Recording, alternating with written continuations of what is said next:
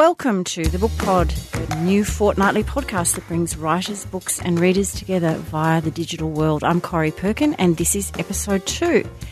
And today's guest is one of my journalism pin-ups, Laura Tingle, chief political correspondent for the ABC 7:30 program, and a regular guest, of course, on the Insiders with Barrie Cassidy and Radio National's Late Night Live. She's also the first journalist to whom the outgoing Prime Minister Malcolm Turnbull turned to at his post party room ousting a couple of weeks ago. And he was having his press conference and he said, First question, Laura Tingle.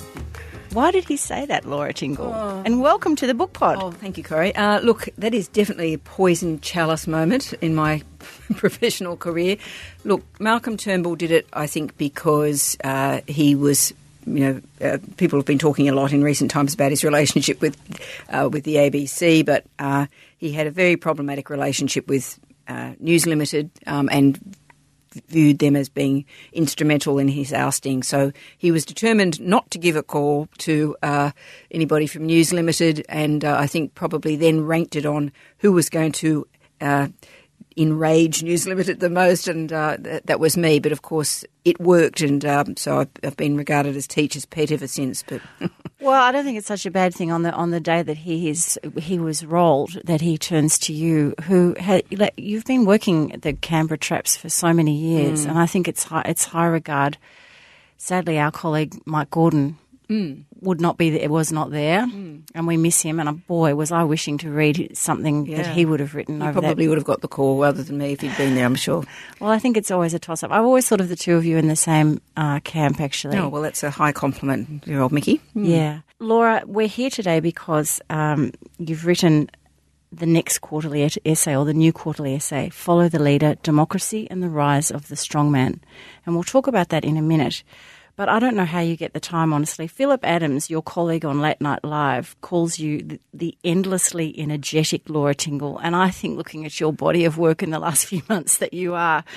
And Philip also, I love the story he said the other night on radio. He said that he thinks one of your great talents is for hiding behind the aspidistra that is scattered around Parliament House. And from these camouflage vantage points, Philip says you are able to pick up all sorts of juicy information.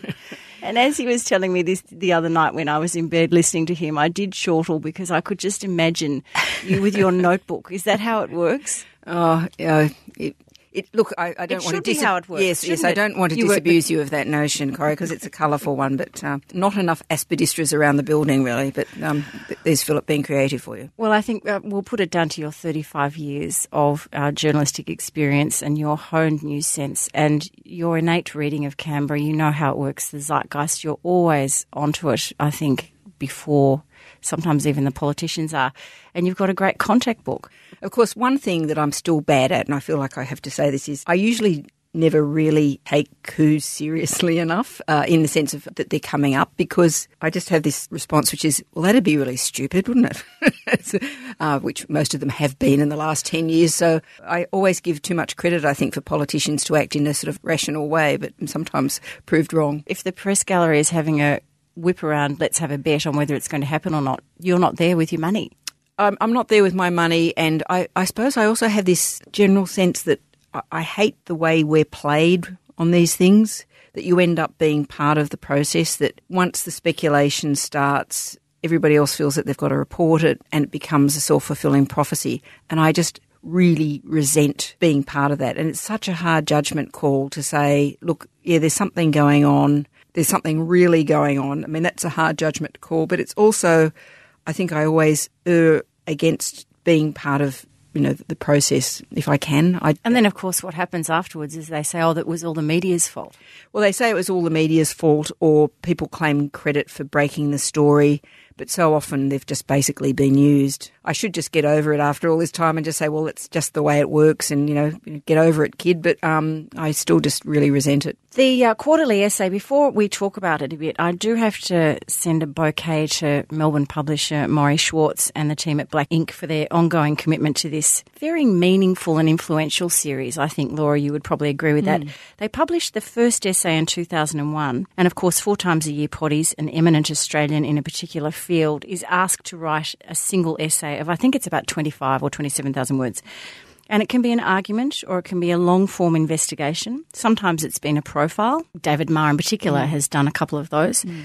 Sometimes it's a call to arms action plan for how the community should respond to a particular issue, such as climate change. And over the years, the quarterly essay has harnessed a really stellar cast of contributors Germaine Greer, David Marr, as I said, David Malouf, Judith Brett, Don Watson, Robert Manne, Noel Pearson, Annabel Crabb, Waleed Aly. It just goes on. And as a bookseller in Melbourne, I can tell you these quarterly essays sell very, very well. And the really great news is, I think, as a member of the community, it means that discussion and debate for me is alive and well in Australia thanks to publications like these. Mm. So I think they're terribly important. Yeah. But what a dinner party group that would be, Laura, if you gathered the quarterly essay alumni. And this is actually your third essay. So you did one in 2012 and then the second one in 2015 and politics has always been your thing, and you've talked at various times about what makes good and bad government and so on. But this time your essay zeroes in on leadership. Mm. Perfect timing, really, but not just what's happened in Australia. No. What was the premise? What was the big announcement that you wanted to make, or the, the statement that you wanted to investigate further? It was really, Corrie, that uh, I'd written these two earlier essays, and I hadn't really been wanting to do another one because they're really hard. I, I, wrote a piece for the Monthly, another Black Inc publication last year about Malcolm Turnbull's prime ministership, and had pondered a lot about you know what people always say. Oh, Malcolm Turnbull is so hopeless, so hopeless. Why doesn't he just crash through and why doesn't he just do stuff? And he's such a disappointment. And it just made me think about the extent to which wherever I go, to talk to people. What they want to talk about is leaders and leadership and why don't we have leadership. And I suppose I wanted to investigate that, not just in Australia, but you know, whether there were things we could learn from overseas. I didn't want to just say, okay, here are the last 10 political leaders we've had in Australia, i.e., prime ministers, and rate them on a scale of 1 to 10. I wanted to look at leadership it was only really after I finished the essay that it really occurred to me that I think leadership coups, which is the term for what's happened to us so much in the last 10 years, has really given leadership a bad name because uh, these haven't been about leadership, they've been about power struggles and and yes, ego. And ego. And the essay is really, amongst other things, talking about the difference between leadership of a community as opposed to a battle for power, what power is and what authority is. The essay morphed a lot during the time I was writing it, partly because I sort of did start with a fairly open ended view of what I wanted to write about. Uh, I started off thinking a lot about you know the focus on individual leaders in our system that we don't talk about collective government we don't talk about the government anymore we talk about the, the prime minister or the opposition leader but with the extraordinary developments overseas with Donald Trump, my comparison points with uh, overseas changed. I was interested in looking at originally a range of countries like a new democracy like Indonesia, looking at Japan, New Zealand, places that we don't actually think about very much in great detail, but the story in the US became very compelling. So what I've done is I've looked at Obama versus Trump in how those two men have used or defined leadership and then I moved out of the sort of Western, out of the sort of Anglo world and looked at uh, Emmanuel Macron and uh, Angela Merkel in Germany to look at two very different models of leadership in uh, a European context to really give us something to think about about not all leadership is the same, not all political systems are the same, and maybe it gives us some ways of thinking about our own political leadership and what we want from it differently. The Australian uh, part of this, obviously part of the part of this essay, part of this story is huge because as you were writing it, in fact, you'd probably thinking about timing. You'd probably just finished it and had to go back and re-edit when Malcolm Turnbull was rolled in the party room. It just confirmed didn't mm. it? Your yeah. your your hypothesis. Yes, I was feeling much better actually after the leadership coup in that sense. See, I'm saying leadership coup too. Um, look, it, that's right. But I, ma- but not. I would I would have thought not masses of re-editing no, had to go no. on. No, it, no, it was good. Uh, I actually put most of the essay in in July, but I'd said to Chris Feik, the wonderful editor of Quarterly Essay, look. I'm really tired and I'm not quite sure where I want this to finish, so just give me a couple more weeks. And we, we worked well together, and he said, Yes, that's fine. So I was working on the final instalment, which basically the essay starts in Australia, goes overseas, and comes home again. And I just hadn't worked out where I wanted it to land. I had a couple of goes at it, but it wasn't quite right. So it was still sort of outstanding about a week before the leadership coup, how exactly it would finish. But essentially done, and the coup came along. All we really ended up having to change was Malcolm Turnbull is to Malcolm Turnbull was, those sorts of things, and it actually provided a. And I suppose Peter Dutton became more of a uh, more of a player, I guess. Yeah, yeah, and I suppose there's a sort of strongman strongman element to it. They ended up giving me about an extra five days after deadline. Um, just they pushed it out as far as they could, so we could include everything and and just nail it all down. And it actually it wasn't so much a coda, but it did provide a really rational ending to the discussion, the events that unfolded, because they, you know, I was able to pull the threads of the essay out and apply them to what had just happened, you know, that very week that we went to print. It was, it was, it was good. I had this very uh, peculiar couple of days, Laura. I was driving up to Ballarat to see my daughter who now lives there, and I was listening to your recording on Late Night Live with Philip Adams when you discussed the essay. I think it was the week of publication. And one of the things I found most compelling, and of course, given Philip's connection a long time ago with Gough Whitlam and the Labor Party and so on, you were talking about um, this this notion of the leader as opposed to a, a government. Mm. So instead of government make decisions, instead of government having a big picture, it is in fact all about the leader. You know, what are he, how he's doing in the polls, who wants to roll him on the backbench, that mm. sort of thing. And as I'm thinking about the days, gone were the days of government and policy and ministers' big proclamations and announcements about where we should be going as a country, I then took my 18 month old granddaughter Hattie for a walk through the Botanic Gardens in Ballarat, and there is the Avenue of the Prime Ministers. Oh. And you walk down this beautiful path, and either side are bronze busts of all the Prime Ministers. And it is really quite amazing to be in front of somebody like Menzies or in front of Alfred Deakin or in front of even Gough Whitlam and to think of what their governments achieved and why people voted for their party. Mm. Ben Chifley, mm. you know, just after the war. And then you get to the sort of the Tony Abbott, Julia Gillard, Kevin Rudd, Malcolm Turnbull part of the garden, and it just became about them. Mm. And it's so funny to actually see how far we've shifted to this. Is it social media? Is it what's what? What is the charisma? Is it the charisma of the or the the, the character of the star, the celebrity that has mm. affected politics in this way? Well, I think that's um, that's one aspect of it, but uh, I suppose I argue that there's been a whole sort of lot of contextual change. You know, the fact that we used to have uh, a lot of other leaders in the community. Uh, the classic example I always use is churches. We used to have a lot of other institutional leadership, uh, not just political leadership. And I argue in the essay that uh, political leadership has had all these other responsibilities piled upon it. Even just at the time when uh, political parties themselves have had their raison d'etre sort of disappearing. I mean, the Labor Party and the coalition have terrible trouble defining who they are and what they are. I mean, okay, you can say um, the Liberal National parties are conservative parties, but what does that mean? Uh, I mean, 30 years ago, it meant being rabid free marketers. Uh, now it means rabid market interveners, uh, but in- incredibly socially conservative ones. Uh, so I think not having a central organising principle that, you know, that you, something that you can really rally to the flag on changes the, the authority of a leader, uh, not just with the community but also within his own organisation, uh, because people are there. It's you know to say it's careerist is a bit a bit oversimplified, but it's not a battle battle to the death between capital and labour or uh, between you know, one principle or another. It's it's a more of a mishmash, uh, and I think I, I, argue in the essay that yes, it's true. I mean, I, I, remember that conversation you mentioned. Philip Adams was taking me to task and saying, "Oh, people were always you know fascinated by Gough," and I said, "Yes, but." We were telling stories about what was happening in the rest of the government. There was a sense that there were all these other slightly colourful people in the Whitlam government, and that it was a that it was a, an organism. It wasn't just one person. It was. That's right. Yeah. Well, well, you and I were young teenagers then, mm. both the daughters of journalists. Mm. So, so clearly politics was at our kitchen tables. Mm. And we remember all the pronouncements on election eve We'll bring up, we'll, we'll stop conscription of young men. Mm. No one will go to Vietnam anymore. Yeah. You know, we'll make free education available at universities. There were yeah. just that's what people were voting for.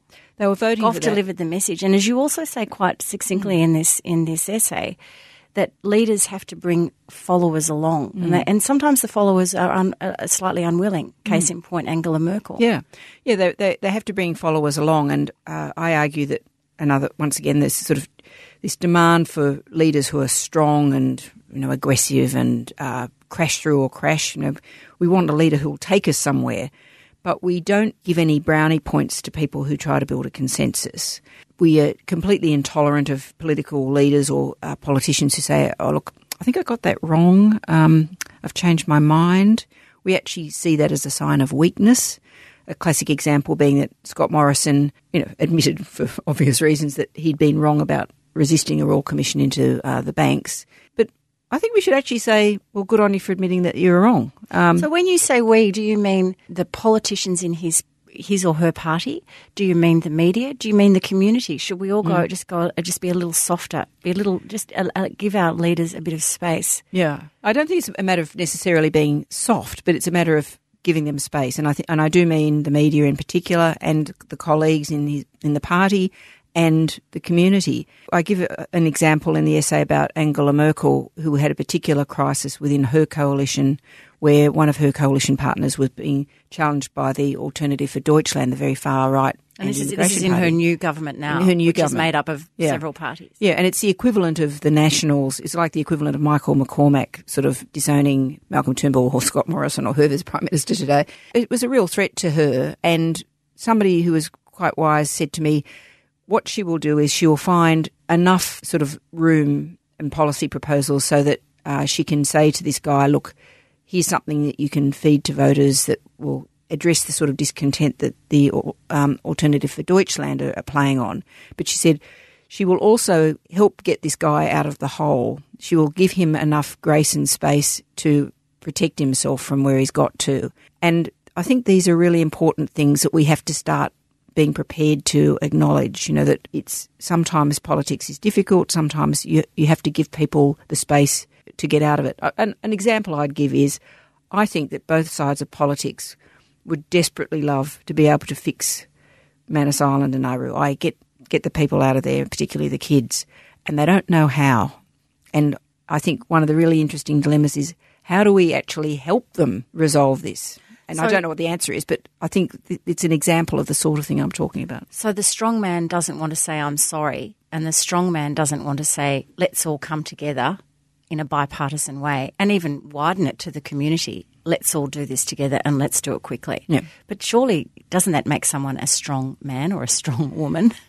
Well, it might make them a strong man or a strong woman, uh, but um, I quote at length from a book by a guy called Ronald Heifetz about Lyndon Johnson, and he gives this description of how Lyndon Johnson, who's this wily, cunning politician from the South, actually gets some of the major reforms through for civil rights in America because he knows how to work the system. He embraces people like Martin Luther King, but essentially says to a, you know, political way, look, I can protect you so far and you can help me so far. But if you and your demonstrators march beyond a physical point on a, a certain bridge, I can't protect you anymore. I can't protect you physically and I can't pr- protect you politically. But once again, uh, Johnson's political task was also to find uh, sort of a an alibi for some of the uh, really hostile people against civil rights uh, in that debate.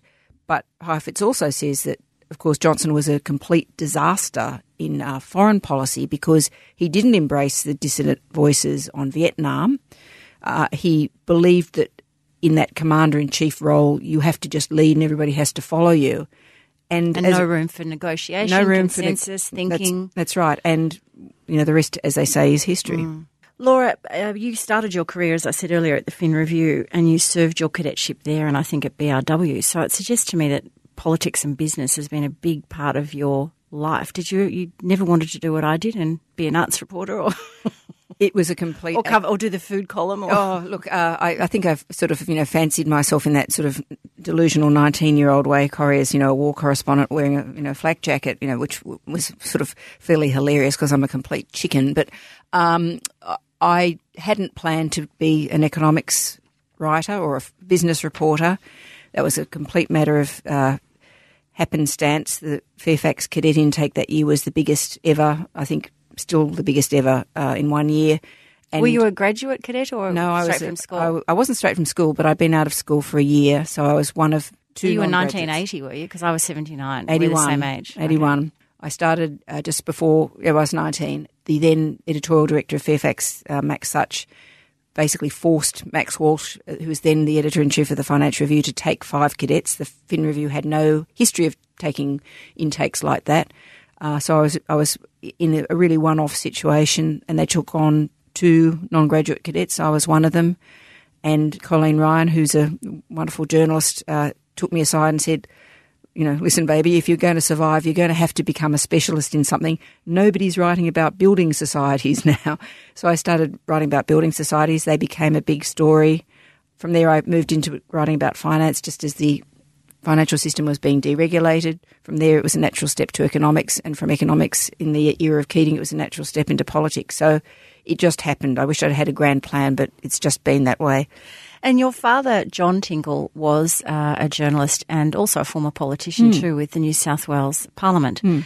Was there much talk around the table when you were growing up about the world around us? You know, my parents met in the ABC newsroom in the 50s. Uh, in oh, was your mum a journalist too? No, she wasn't, but she worked in the newsroom, so they met there. So my entire childhood was all about the ABC, and Dad moved from radio into television. Uh, Laura, you've come home. I, I, absolutely, I feel like I've come home, and uh, you know, it's all, such an interesting time. At such an interesting time, indeed. Uh, but to me, when I was a kid, journalism seemed like a place where, and it was really only when I sort of thought about doing other jobs that I'm, I, I realised, you know, journalism always seemed to put you right at the centre of what was happening in the world. I mean Dad went scuba diving with Harold Holt at Portsea a month before Harold Holt disappeared with a young ABC cameraman called Don McAlpine, who went on to fame and fortune as a cinematographer.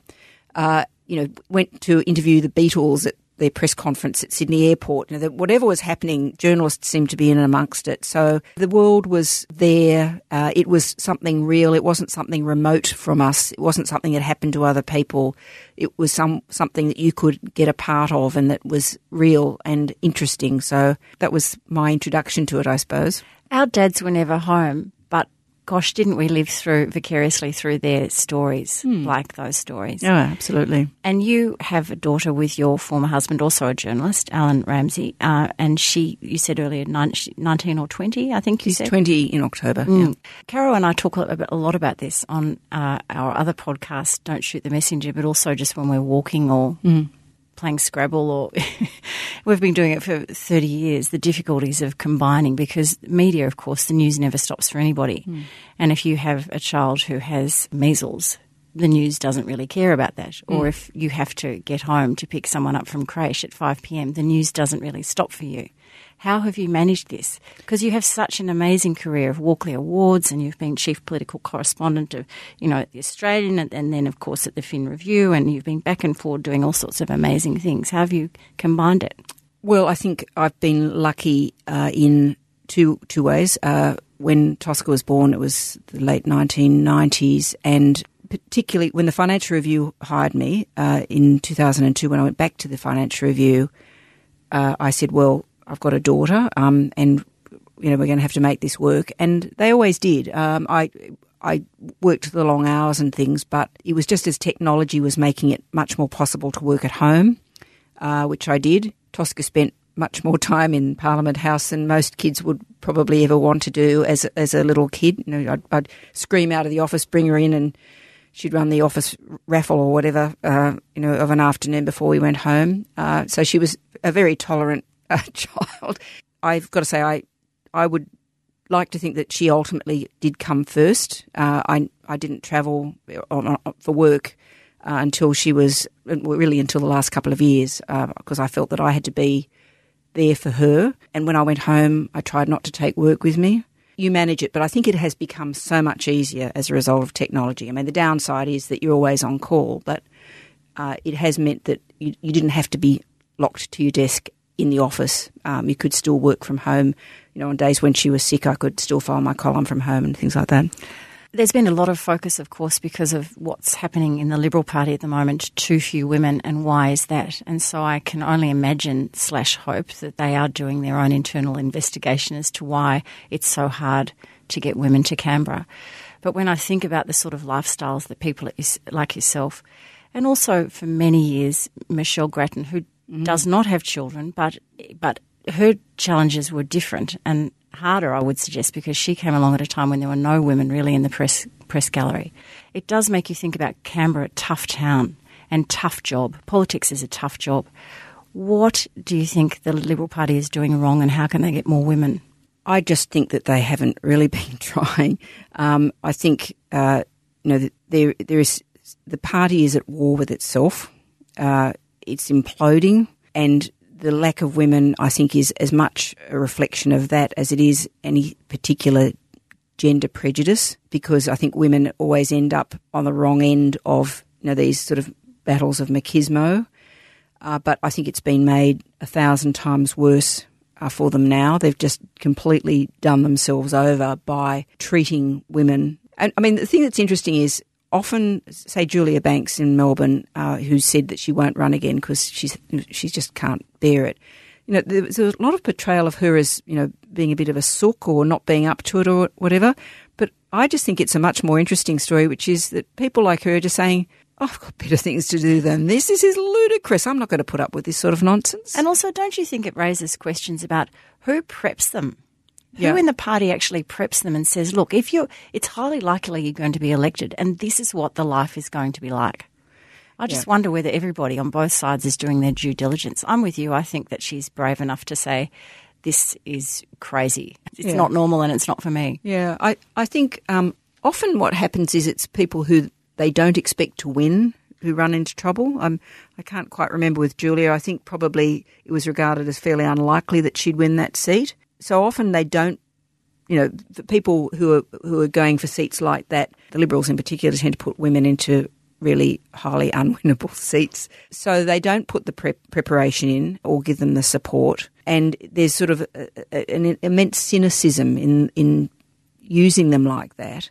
And of course, there's not a great support system. I think we saw that in Emma Hussar's case about preparing people for what they are going to have to do. Uh, often people have come in with no experience of politics or anything else um, that might be relevant. I'm not saying that in Emma's case, but it's an outcome of putting people into seats but thinking, well, they're not really going to win, so we don't really have to invest much in them and the arrogance of some of the people, particularly running the Victorian Liberal Party. You know, no mention of any particular oh, names. Oh, go on, name names. they they really regard themselves as you know pretty hot, but you know I think they're really doing the service very bad service to their own party. Oh, Michael Kroger, note note to self. I've got a couple of uh, listener questions. Yes. We put it out there when we had Liane Moriarty in a couple of weeks ago, mm. and uh, we've had quite a few questions but I'm going to actually include one from my daughter, Francesca, okay. the aforementioned um, mother up in Ballarat, who is also a part time journalist. And she wants to know what's your pet hate when doing a one on one interview with politicians? And when I asked her what she meant about meant by that, she said, "Oh, Leigh Sales in an interview that she heard Leigh do, or maybe it was on the podcast that she does with Annabel. Leigh gets very frustrated when they don't answer the question. So, is there something that really pisses you off when you're interviewing a politician and they do it again or they say it again? Uh, my working presumption is that they're not going to answer the question, which is probably, you know, shows how low I aim. I suppose there are two things. One of them is when they tell you a spectacular lie. I mean, politicians, know, lie, but that's but that's okay. That's just what happens, you know. But there's sort of degrees of lie. But a lie where if you walk out of the room, you can check it and find out that it's just a lie. And it's I, I hate that disrespect that they they give you and through you voters that they think that they can do that and it doesn't matter. That's probably my number one pet hate. And the other one, I suppose, is just the sort of moment that I have, even as a listener or a viewer or reader, uh, where they give you those pat answers about uh, you know, oh, well, of course, we'll seek to have constructive discussions, blah, blah, blah. And you just say, look, why don't you just say, look, we're doing this and this is why we're doing it. And you might not like it, but this, these are the reasons we're doing it and we think it's the best thing for the country. And also the Don Watson weasel words. Well, yeah, that's that's Oh, a subset of the drives weasel me- word. Yes, absolutely. me nuts. Yeah. Mary from Burnside, which I think is a suburb in Adelaide. I'm looking to Miss Jane, our Adelaidean. Yes, it is. What are Laura's thoughts on New Zealand Prime Minister Jacinda Ardern? Oh, I think she's wonderful. I, I, I've been a bit busy the last couple of days, but I keep wanting to actually just watch the tape of her uh, tape. I'm so old fashioned. I just want to watch YouTube. I w- want to watch. You, I want to YouTube her at the United Nations. And I think she's great for all the reasons that I've just mentioned. I mean, yeah, okay, babies, blah blah blah. But I just think a few times I've just seen her just being sensible about stuff. You know, just saying, "Well, look, I don't know exactly what the answer is here, but there was some controversy. I'm trying to think what it was where." There was some international incident and uh, oh, about spies, and everybody was saying, "Oh, it's terrible because she nobody wants to spy in New Zealand because it's so boring or something." And I, I can't remember, but and she was just so sensible about it, and she's sort of so unfazed by things. I think she's terrific. Well, she. I saw an interview she did in the US when she was there, obviously for um, last week uh, for the UN uh, meeting, and um, the interviewer, I've forgotten who it was, asked her about what was her response to Donald Trump, the laughter that followed Donald Trump's, um, you know, we've, I've done this and I've done that. Yeah. She was very discreet and really won the crowd over. She's pretty amazing. And so I think when I look at your, when I look at the words on the on the t- the, the subtitle of your quarterly essay, "Democracy and the Rise of the Strongman," strongman being one word, I do think I'm going back to two words. That's what we want: a strong man or a strong woman. And I feel she is a strong woman. Yeah. she has a very sort of strong sense of herself. Yeah. Well, the strong man uh, in the title really refers to that, uh, you know, the quest for some sort of almost savior, like the Max Weber sort of uh, thing that you want. You want somebody to come and just make it all right. And I say that this is a really dangerous thing for democracy. You know that, um, and that's you know Donald Trump. Uh, in democracies, I mean, you've got strong men in uh, authoritarian or, or autocratic states, but you know that, that quest for somebody who will single-handedly change the world, I think, is really dangerous. But we do want, as you say, strong men and strong women who can sort of not punch through against the tide of what we want, but who can stand through the sort of noise of politics and just stay calm like Jacinda Ardern does and go, well, what's the what's the end point here? Where where am I trying to go? Hmm, bit fog of war, I suppose, but And then invite us all to go on the journey. invite us all, uh, keep us keep us engaged, Tell the truth. tell the truth, acknowledge that you know there are some problems along the way, but just say, look, this is what we're trying to do. If you don't like it, you can vote me out at the next election. It's fine. That's right. And it's not all about me. Yeah. Oh, Laura, can you stand for Parliament, please? I think it's very sensible. So we have this thing, Laura, these six quick questions, which Yeah. are part of our deal, which um, I did give you a little bit of forewarning about. And the first thing I wanted to ask you was whether you read Enid Blyton as a child. yes, And did you have a favourite character? Because I always love asking that one too. I can't remember. I can't remember. I know I read Enid Blyton, but I, I'm presuming it was Famous Five, but I can't remember. Second question, Laura. If you had to confine yourself to three, who are your three favourite authors? Uh, at the moment, or just in general? Well, it's hard. it I know hard. three is hard. Yeah, um, I suppose I can only really sort of go with people I'm, I've been really enjoying recently. Tony the historian of Europe, who I think is really fabulous. Doris Kearns Goodwin, the US presidential. And she has a new book out on leadership. She does, which I've, I'm sort of glad it's come out after I finished writing, or I might have plagiarised large slabs of it. And I have to say, if I want to choose an Australian author and somebody people might not think of, uh, I'd say Paul Ham, the historian, who's just written some absolutely phenomenal books over the years. Isn't he versatile? He's extraordinarily versatile and, uh, you know, mind-bogglingly broad in his grasp of things. I think his book on Hiroshima is one of the really extraordinary books I'd read. And I'll, I'd add Richard Fidler's book as well, Ghost Empire. I think it was terrific. Of all the politicians you've met or yet to meet, with whom would you most like to sit next to at a dinner party? For entertainment value, Paul Keating or the late John Button, who was, you know, hilarious and very entertaining. And, and I like them because they don't just talk to you about politics. They can talk about a whole range of things and uh, be fascinating on all of them. Do you have a favourite bookshop? Well, I sort of move between cities a fair bit. So, uh, Paper Chain in Canberra. Yes, actually, Paper Chain and also Muse, I really like, uh, which is a newer one. Uh, I really like Muse. I don't know Melbourne bookshops as well. Um, I should say readings because they're always very kind to me, but I like readings. And I You can say my bookshop in Hawksburn. I'd be very happy with that. I'll, I'll say it, Corrie, but I just haven't been there just because I you know, didn't know. Malcolm Turnbull has. Oh well, that's good. yes. Well, he's a man of a man of uh, bookshop taste, I'm sure. Hill of Content. Uh, I yeah. love the Hill of Content. It's, it's a great bookshop, and I'm, I'm having a complete senior moment about ones in Sydney. But uh, I, I love being in bookshops in general. And if you had to describe your perfect beach read or your beach read author, what genre or who would it be? Uh, I went on holidays uh, to, to uh, the South Pacific in, in April in the middle of the essay and rather notoriously took a book on Bismarck.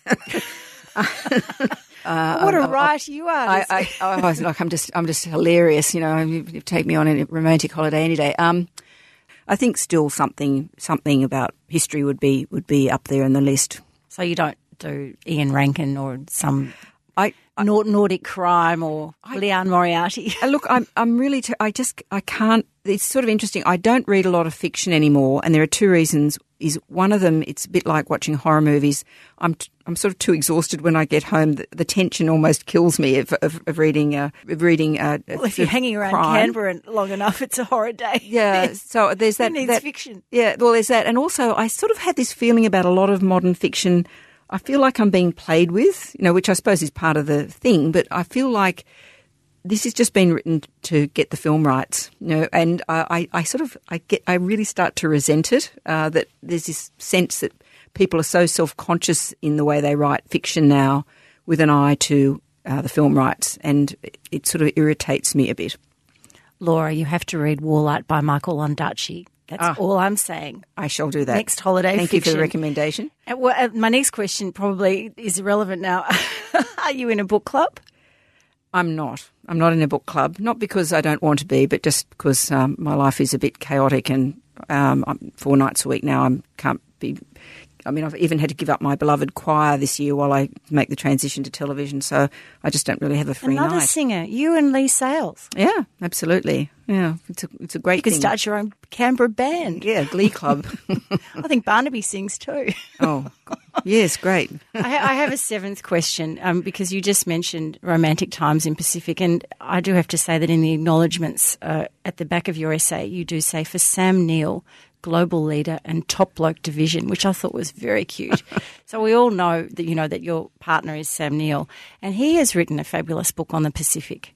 Well, he would point out that he hasn't actually written it himself personally. Well, he's all over the cover. He's all over the cover, Can but that's just a that way of, of, boosting sales. Let's be perfectly frank. Uh, yeah, no, he he hasn't written it. A really lovely woman uh, who I met uh, at the launch of the uh, documentary series wrote it. Yeah, it's based on and is a com- complement to the series that Sam's done on the Pacific, which is about the impact of uh, of the Endeavour and James Cook on those places and a reflection on colonisation. And uh, it's it's I was about to say it's surprisingly good, but that sounds terrible. No, but it's it's really fantastic. just one of Australia and New Zealand's great or, or great actors, and he's done a good job, and you're surprised. That's come out the wrong way entirely, but there we go. Well, you can tell him that from us that the book we've ordered our second batch, Oh, so I think there'll probably be another three or four batches before It's got Christmas. some great stuff in it. So yeah. keep it up, Sam. okay. And do you have a favourite Sam Neill movie? Uh, have you ever seen a Sam Neill movie? well, I, I, I, I rather famously uh, made a bit of a goose of myself because I admitted that I didn't remember him being in Jurassic Park. But um, my brilliant career, the piano, uh, Sweet Country, and Hunt for Wilderpeople are the ones that I think are just terrific movies. Well, know, not see- just because of him, but they're just wonderful movies. Well, you see, the other day uh, in our six quick questions, Caro asked me, "It's Sam Neill's significant birthday this week. What's your favourite Sam Neill film?" And of course, I said Death in Brunswick, which you've probably have you seen it? Oh look, I, I, I, yes, I, I, I just forgot about it. But, but Death in Brunswick, and also uh, Dean Spanley, if you haven't seen it, is is just the most. No, I haven't. That is, and I hadn't seen it either. Uh, in fact, my father told me about it, and uh, it's it, that is one of the world's most charming movies with the late Peter O'Toole in it as well. Just a terrific movie. Well, you've given hope to all the romantics like myself out there that you know through Twitter and social media you can you can actually meet a partner who is pretty decent. well, I, I, I, would just like to say we didn't actually meet on Twitter. I know this has become the uh, the, the meme, but uh, but uh, you know maybe I should just leave it at that. But uh, but we didn't. So Laura, we wish you all the best with the quarterly essay, Follow the Leader. It is an outstanding piece of work and uh, I think incredibly timely and prescient. And I don't think you realised, obviously, at the time or maybe you did, hiding behind that aspidistra of yours, that there was going to be a, let's not use the word coup, but let's call it a coup. yeah, I, sh- I, should claim that it was foresight, but it wasn't. But um, thank you for those generous comments. It's lovely. And listeners, we are going to have uh, Laura stay back a bit after school and sign a few copies, and we'd love you to give us a buzz via all the links we'll provide later on in the program, how you can obtain a copy with Laura Tingle's beautiful signature. She is one of our finest political journalists. She is, a, as I said, a pin-up up of mine. And Laura, thank you for coming to the book pod. Thank you, Corrie. It's been great fun. That was Laura Tingle, and we commend her quarterly essay to all of our poddies. And if you would like to win a copy, just look in the show notes. We'll have a signed copy, and we have other signed copies as well. If you'd like to purchase one, just go click, click, and you'll come through to the bookshop, and we can get a copy off as long as the stocks last with us. And I would like to say congratulations to Karen Ireland Jenkin who was the lucky winner of the signed copy of Liane Moriarty's Nine Perfect Strangers. Liane was our very first guest on the Book Pod, and if you haven't heard that episode, episode one, do please go back and have a listen. And Karen emailed feedback at thebookpod.com.au and said to us, Hi, Corrie. I love the book pod and hope I'm the first to tell you so. It was excellent to hear Liane's insights into her writing, particularly why she feels an Australian setting has translated well to international audiences. Kind regards, Karen. Thank you, Karen. It was a lovely note, and the book is on its way to you. And now, Miss Jane, producer extraordinaire, Tell me we have some more correspondence, do we? We're only a baby show. Is anybody writing in? Is anyone listening out there? Corrie, we had such a good response to episode one of the book pod, of course, as you mentioned, with Liane Moriarty. A lot of people you can uh, check in with the show. We haven't actually spawned a book pod Facebook page yet. So at the moment, you can go to the Don't Shoot the Messenger Facebook page. Uh, Natalie Burke said, listening now to episode one. Fabulous, Corrie. Thank you. I look forward to listening to many, many more book pods. Uh, Linda Danvers also said, listening while travelling between Jodhpur and Jaipur yesterday. Oh, we've made it to India, Jane. Wow, she's on holidays. Loved it. Thanks, Corrie. Will certainly recommend to my book group and also Kelly Wilson via the Don't Shoot the Messenger Facebook page. I can't wait for the book pod. While I love Don't Shoot the Messenger as an ex Queenslander now living in New South Wales, I must admit I have never watched a game of AFL in my life. And while I could listen to Corrie and Caro talk about anything all day, books are one of my favourite topics. So that was someone who was hotly anticipating the drop of episode one. So don't forget, Poddies, we've started our own book club of the airwaves, Jane. I hope you're reading the book. So last week I told everybody uh, we'll be having a, a, a special bonus episode probably late October, we reckon. And the topic or the book for discussion is called Home Fire by Camilla Shamsie. Home Fire by Camilla Shamsie. And it won the Women's Prize this year for fiction and I think it's going to be a really terrific book to read. So now, I know nothing about it, Corrie. Can you just give me a tiny little sort of insight okay. into I'll what go, it's about? I'll go into my bookseller voice. so Camilla Shamsie is a Pakistani uh, London-based author, and she's written a book. I think it's very contemporary uh, in its themes and issues. And essentially, there are three siblings, adult siblings. Their parents have died, and they live in London. And the two oldest girls, who are in their twenties, are eminent academics, particularly the oldest one. The middle one is a very beautiful, very exotic, also studying as well. And the third is the, is their brother, who is, I think, Jane, probably about twenty or twenty-one, and he is a bit of a lost soul and he finds a group of like minded chaps down at the local soccer club, and it turns out that they are actually part of the Muslim Brotherhood. And everybody's worst fears are realised as he is seconded into uh, the whole kind of ISIS movement. It's a story of family love, it's high drama. There is a love story in this as well with the second uh, sibling, with the younger sister, and it's just a very beautiful book. So you can read Home Fire for our book club episode. And if you like it, you read it, or you perhaps dislike it and you'd like to have your say in the book pod book club episode, you can actually record a little voice memo on your phone. Most people's smartphones have a little voice recorder. You can just hit record on that and then email that MP3 file to us, feedback at thebookpod.com.au, and by some editing magic, you'll actually be able to be part of the show. You can also send your thoughts, even if you don't want to send us your voice, via that email feedback at thebookpod.com.au. And Jane, now I have the plug of the week, which is this week's book I'd like everybody to have a look at if they wanted to. This is the tip for reading, and this is a fiction work. Last last week we did a cookbook. So this one is called Bitter Orange by Claire Fuller. I'll actually quote Kirkus Reviews, who say it, would call it an intoxicating, unsettling masterpiece. And Claire Fuller's main character is the unmarried and rather frumpish Frances Jellico. And Frances uh, is a studier of old gardens and the planting and design of old gardens. And she's assigned to research the gardens of this dilapidated old English country mansion. And she becomes absolutely infatuated with the couple next door, Cara, who has a very complex backstory, and the very attractive Peter, her partner.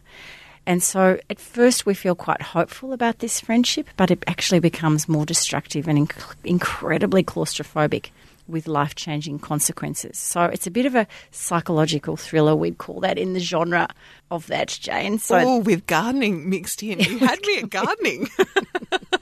I had you at gardening.